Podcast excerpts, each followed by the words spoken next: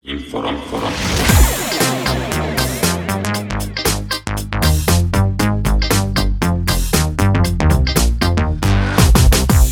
Dobrý deň, milí poslucháči, počúvate podcast Advokáti on Air. E, Ja som Gevorg Ajrumian a je tu so mnou Patrik Baltazarovič.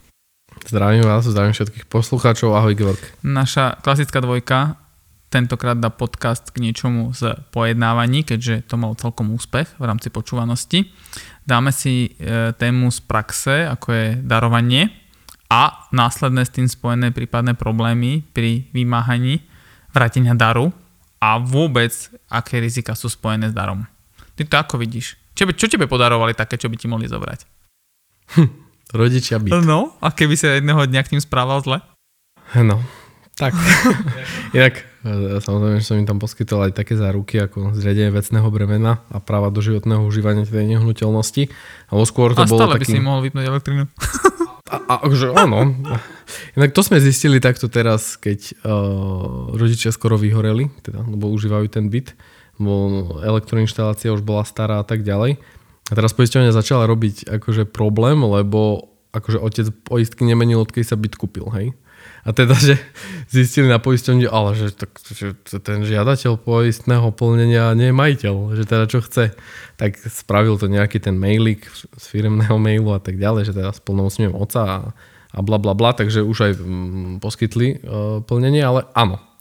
Treba si jednu vec uvedomiť, že iné právne účinky, aj keď podobné alebo rovnaké, ale z iného uhla e, pohľadu úplne odlišné, vyvoláva nadobudnutie vlastníckého práva darom a kúpou.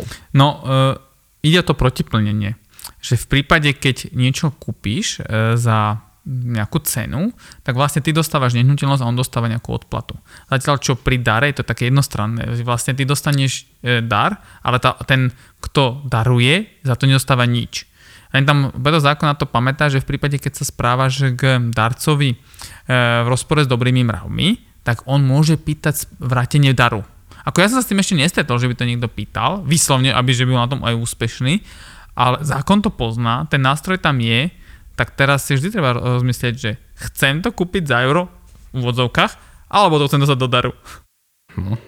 Akože toto je veľmi také najčastejšie. V bývalej advokátskej, teda ešte keď som bol koncipient praxi, to bolo presne to, že viem, to, to, to si mi dobre nahral, tam uh, jedna dlžnička mi babka volala a pamätáš tá nebanková spoločnosť poskytujúca úvery na auta jazdené, tak dala vnúčikovi aj jedna byt a ešte vnúčik, keďže mal asi 18 a d- dva mesiace, už potreboval aj auto, keď už mal teda byt.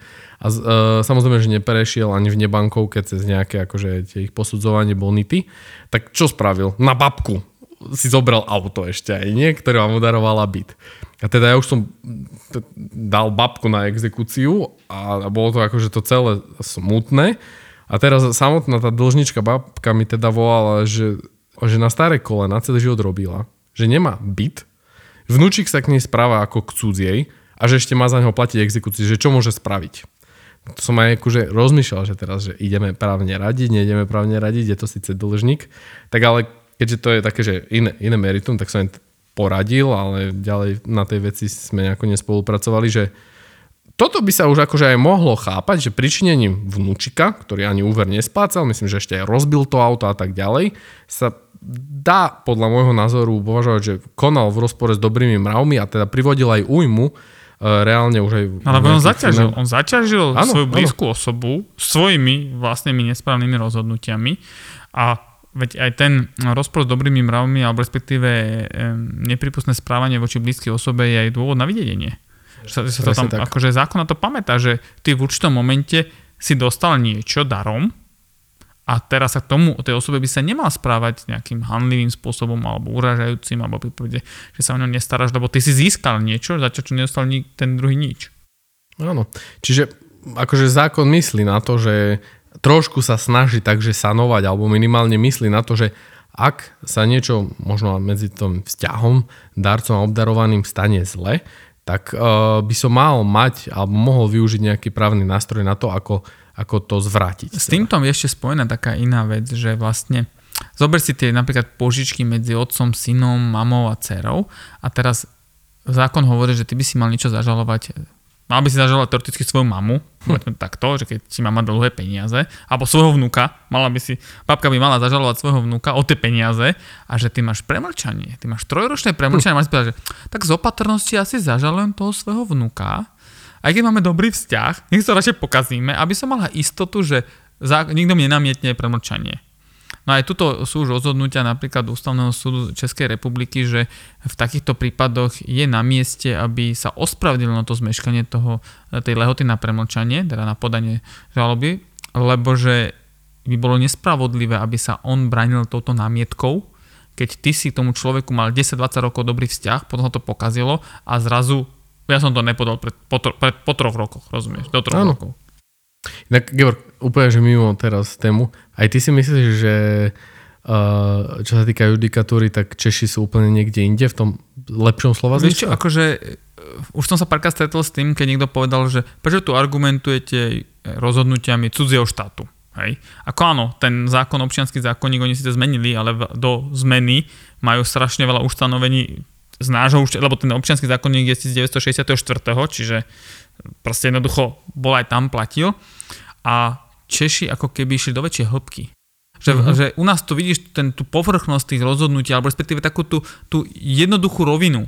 Ale ako keby tí Češi to vnímali trošku inak a snažili sa všetky akcepty. Lebo ty potom, keď sa snažíš na pojednávaní niečo pre, presvedčiť, nejakú tú myšlienku z českých rozhodnutí, ty vidíš tú nevôľu.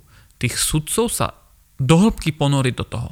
Lebo keď sa do hĺbky ponorili a ty si zanalizoval každý jeden aspekt toho celého, musel by si prísť tomu istému záveru ktorému prišiel napríklad ústavný súd Českej republiky. Ako keby bol trošku popredu, tak ako keby aj v rámci tej ich mentality a toho progresívneho vnímania, že, že právo sa mení, z toho, jak sa rozvíja občianská, ob, občianská obec, neviem, ako, pa, mne sa páčia tie rozhodnutia tých súdov. Je, sú oveľa viac podrobnejšie.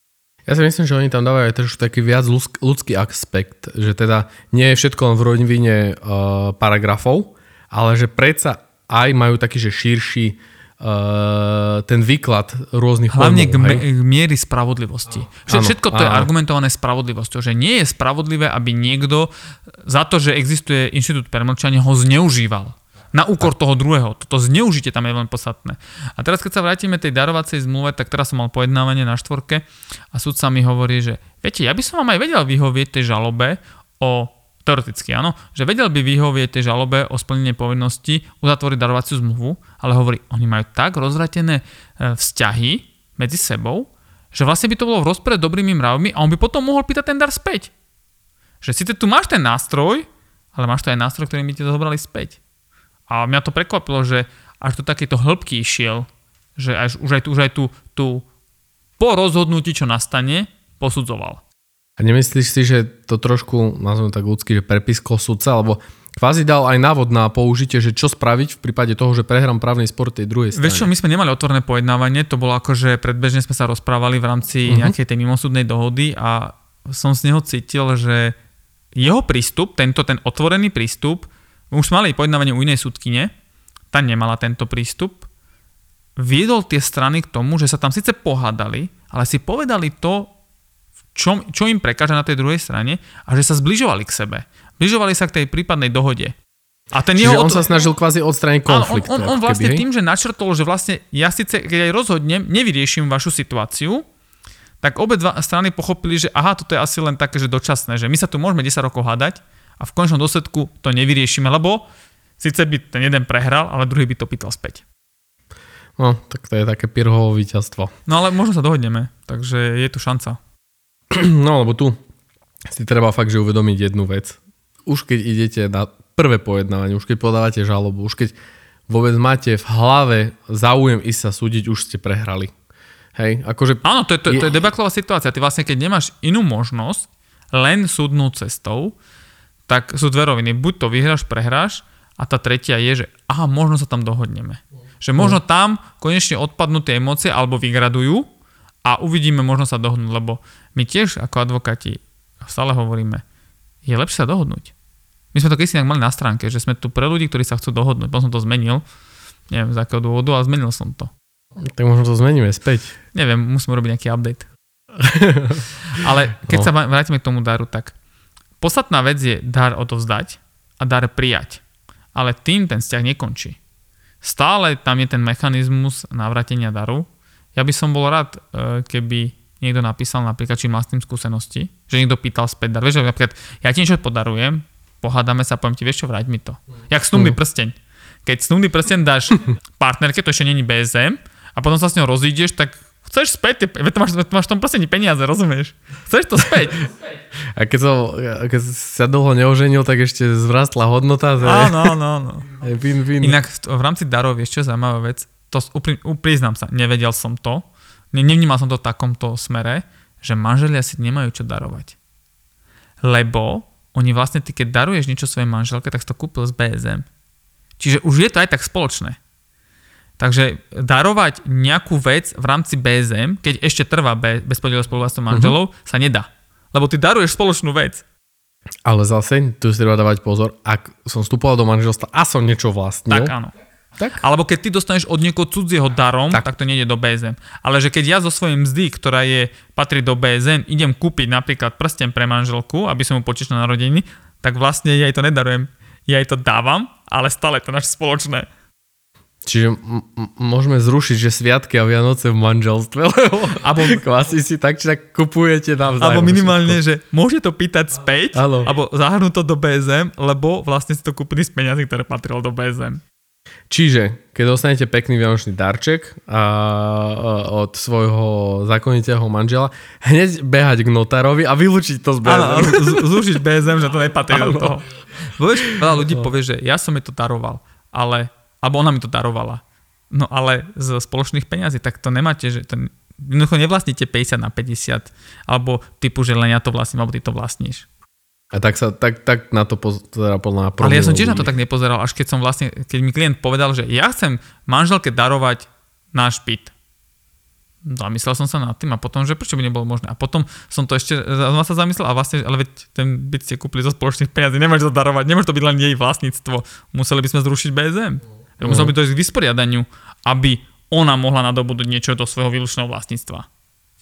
Ja, to si musíme dať normálne, že tému ohľadne BSM, ale nie takú, že iba, ale presne tieto také aspekty, že rôzne situácie, ktoré uh, aby sme neriešili teda tú debaklovú situáciu, že vyporiadanie BSM, ale že na čo si dávať pozor pri BSM, preberanie úverov, zaťažovanie a tak ďalej. ja som mal taký prípad, že vlastne C65 myslím, že mali už rokov, ten manželský pár, deti vyrastené, proste vnúčata a tak ďalej, že manželka sa chcela rozviesť len kvôli tomu, aby si mohla niečo kúpiť sama na seba. Že chcela kúpiť nejaký pozemok investične, nechcela sa o to deliť s manželom, najlepšia vec, že z spoločných peňazí, hej, uh-huh. a mhm. keďže to medzi sebou ani nemohli darovať, že by to bolo niekoho iba, tak len kvôli tomu sa chcela rozísť. A pritom potom spolu akože mali bývať zase v tom byte. Rozumieš? Že proste, že, že a ten uh-huh. manžel to nechápal a hovoril mi, že ale teraz ako čo sme, že spolubývajúci? Že za to, že si ona chce niečo vlastniť sama pre seba, že doteraz celý 30 rokov som to niečo budoval spoločné a potom sa rozídeme a povieme, že no dobre, tak spolu bývame, delíme si chladničku na poli veci. Ako... Zaujímavé. To ani súdka nechápala, keď sme to vysvetlili na trojke, že, že sa oni, ona sa chce rozviesť kvôli tomu, aby proste si mohla kúpiť niečo na seba. Hm.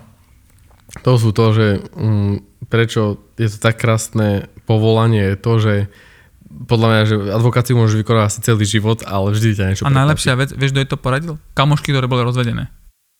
Ale modrý koník a všetky ako tie poradne rozvedených žien sú akože nebezpečné. To nechcem nikoho dotknúť, ale uh, to je, to je uh, no. A najlepšia vec je, že potom sa vidíte na takýchto súdnych konaniach o rozvode, že on ma pred 25 rokmi udrel.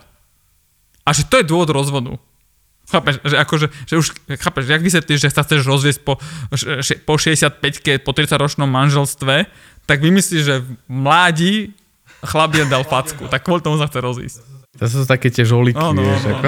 A najlepšia vec je, že, že v tom konaní ešte, že, že svokra toho chlapa chcela prísť a vypovedať jeho prospech. Že aký je dobrý on, akože zať.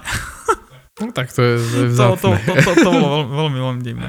Aj keď zase akože asi vzťah chlapa a svokry je vždy lepší ako ženy a svokry. Tam už totiž to otec nebol, tej uh, manželky otec už zomrel a, a ten chlap, že teraz čo, akože že prestane svokra ku mne chodiť, prestane sa o ňu starať a tak ďalej, že kvôli tomu, že jej dcera si vymyslela, že ona chce niečo sama vlastniť. Asi nikto neporadil, že poďme zúžiť BSM, alebo poďme niečo vyňať z toho BSM a na základe toho to kúpiš. Že kamošky, ktoré sa rozišli alebo rozviedli, poradili, že aha, to by bol dobrý nástroj. No, o, nie každá rada je tá správna rada. Čiže samozrejme, že treba na to ako pred našej e, predchádzajúcej téme vždy čo najviac zamyslieť. Čiže... Uh, ja by, skús, dal by som také odporúčanie, ano? že pre tých, ktorí chcú niečo darovať, e, že urobte tam to vecné bremeno, jak ste mi urobili, mm. lebo nikdy neviete, ako sa situácia zhorší medzi jednotlivými vzťahmi a máte aspoň garanciu, tí rodičia, ktorí ti niečo darovať, Poistka. že vás nikto no. nevyhodí. Lebo to je ten smutný prípad tej babky, že vlastne tam nemala ani to vecné bremeno a tieto veci s tým spojené, že treba by trošku, obs- lebo to vecné bremeno sa kedykoľvek dá zrušiť. Že netreba toto brať, že to je ako doživotná vec, nebudem si môcť vedieť úver na to zobrať alebo čo. Jednoducho, urobím ďalší úkon, podám niečo na katastra vymažem to. Jasné, veď uh, konec koncov, uh, to, ja by som nazval, že to je iba taká poistka. Hej? To neznačí to, že by mala vznikať medzi tými stranami všetkými akože nejaká nedôvera alebo čo, ale veď aj ten obdarovaný, keď to s ďakou príjma, lebo však tak sa to aj koncipuje, prečo by mal mať s tým problém? A zober si ďalšia vec, že máš garanciu, že to nikto nezaloží žiadnej banke, tak. lebo žiadna banka nezobere ako záloh niečo, v čom môže niekto bývať doživotne. No, lebo to je nepredajné, Áno, to hej? Akože, keď, nie, keď nie je úmysel to založiť a na to zobrať nejaké financovanie, tak že tam bude o tri odseky viac tej zmluve e, o zriadení vecného bremena o jeden podpis navyše, za toto stojí. Ako nejaké súdne spory. Dobre, týmto by sme to ukončili a neviem, či ešte budeme mať vybrať tú asistentku, tak zopakujeme. E, hľadáme asistentku z teda z, z nejakej právnickej fakulty, e, ročník 1 až 4 a v prípade, ak bude mať záujem, tak nech nám pošle životopis na e-mail patrikzavinač.info.eu alebo na môj gevorg.info.eu Akože veľmi si budeme ceniť, keď sa ozvú aj študentky alebo asistentky z Košic, ale asi by to malo byť, viem si predstaviť, možno aj z Trnavy dochádzať, ale asi sa budeme musieť žiaľ sústrediť na tú Bratislavu, lebo nie je problém aj keď uh, naša právna asistentka vie si počas pracovnej doby odbehnúť na prednášku, na skúšku alebo čokoľvek. Je to asi také pohodlnejšie, čiže... No, je to aj pre ľudí, ktorí sú lepšie. na internáte, napríklad. Tak, tak. A my máme v Bratislave, kanceláriu máme v Mlínskej doline, čiže ak máte internát v Mlínskej doline, tak máte blízko k nám. Je to výhra. Áno. Ďakujeme za to, že nás počúvate. V prípade, ak by ste mali záujem o nejakú tému, tak napíšte na náš Telegram a poprosíme nejaké lajky, ako hovorí môj brat, tie algoritmy to majú radi. Ďakujem. Ďakujeme za pozornosť, do počutia.